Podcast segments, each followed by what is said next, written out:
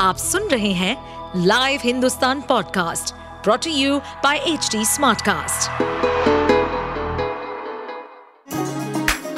चलिए आपको ले चले बिहार राज्य की गहराइयों में, सुनेंगे बिना पक्षपात के खबरें देने वाले बिहार की खबरें पॉडकास्ट को इस पॉडकास्ट में निष्पक्ष चर्चा होगी राजनीति के महत्वपूर्ण घटनाक्रम क्राइम की चौंकाने वाली कहानियाँ, मनोरंजन के नए रंग सांसदों द्वारा किए गए दल बदल जैसे कई महत्वपूर्ण विषयों पर। बिहार के लिए पटना हाईकोर्ट से एक बड़ी खबर सामने आई है। बिहार में जातिगत गन्ना से रोक हट गई है। पटना हाईकोर्ट ने जातीय गन्ना के खिलाफ दायर सभी याचिकाओं को खारिज कर दिया है। नीतीश सरकार को इस मामले में बड़ी राहत मिली है। राज्य में जातीय गन्ना पर काम अब फिर से शुरू हो जाएगा। हाईकोर्ट ने बीते चार मई को जातिगत गन्ना के खिलाफ दायर याचिकाओं पर सुनवाई करते हुए इस पर अस्थायी रोक लगाई थी। हालाँकि अब अदालत से नीतीश सरकार को हरी झंडी मिल गई है। हाईकोर्ट ने नीतीश सरकार के जातिगत गन्ना कराने के फैसले को सही करार दिया है।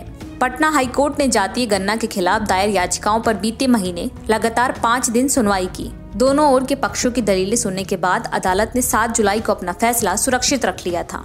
कोर्ट के फैसले का सभी को कई दिनों से इंतज़ार था। मंगलवार को हाईकोर्ट ने करीब 100 पन्नों का आदेश जारी किया। मुख्य बात यह है कि कोर्ट ने उन सभी अर्जियों को खारिज कर दिया, जिनमें ये दलील देते हुए रोक लगाने की मांग की गई थी कि जनगणना का काम सिर्फ़ केंद्र का है और राज्य का नहीं। नीतीश सरकार ने पिछले साल बिहार में जातिगत जनगणना कराने का नोटिफिकेशन जारी किया था। इसके बाद जनवरी 2023 से इस पर काम शुरू हुआ। जातिगत गणना को दो चरणों में आयोजित किया गया। पहला चरण जनवरी में तो दूसरा अप्रैल में शुरू हुआ। दूसरे चरण के दौरान पटना हाईकोर्ट ने जातिगत गन्ना पर अस्थायी रूप से रोक लगा दी थी, जिसके बाद बिहार में इस पर काम रुक गया। साथ ही कोर्ट के आदेश पर तब तक इकट्ठा किए गए आंकड़ों को संरक्षित रखा गया। पटना हाईकोर्ट से नीतीश सरकार को बड़ी जीत मिलने के बाद बिहार के डिप्टी सीएम तेजस्वी यादव ने भी इस पर ट्वीट किया। तेजस्वी यादव ने पटना हाईकोर्ट के फैसले पर ट्वीट करते हुए लिखा, हमारी सरकार के जाति आधारित सर्वे में प्रमाणिक विश्वसनीय और वैज्ञानिक आंकड़े प्राप्त होंगे। इससे अति पिछड़े पिछड़े तथा सभी वर्गों के गरीबों को सर्वाधिक लाभ प्राप्त होगा। जातीय गन्ना आर्थिक न्याय की दिशा में बहुत बड़ा क्रांतिकारी कदम होगा। हमारी मांग है कि केंद्र सरकार जातीय गन्ना करवाए। तेजस्वी यादव ने अपने ट्वीट में पीएम मोदी पर भी निशाना साधा। तेजस्वी यादव ने अपने ट्वीट में आके लिखा, ओबीसी प्रधानमंत्री होने का झूठा दम भरने वाले देश की बहुसंख्यक पिछड़ी और गरीब आबादी की जाति गणना क्यों नहीं कराना चाहते?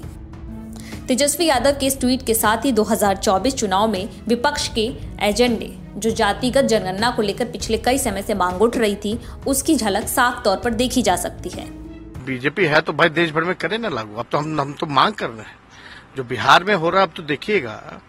इतना बड़ा निर्णय हुआ है, इतना बड़ा काम हुआ है। अब दूसरी जो राज्य हैं, अब वो भी जो है इसी आधार पर जो है जाति आधारित गन्ना जो है वो कराने का काम करेगी। लेकिन भारत सरकार तो सक्षम है जाति जनगणना कराने में, और आपको भी पता है मुख्यमंत्री जी के नेतृत्व में हम लोग सब लोग जो है विधानमंडल के सदस्य से जाकर के मिल के आए थे तो मना कर दिया गया।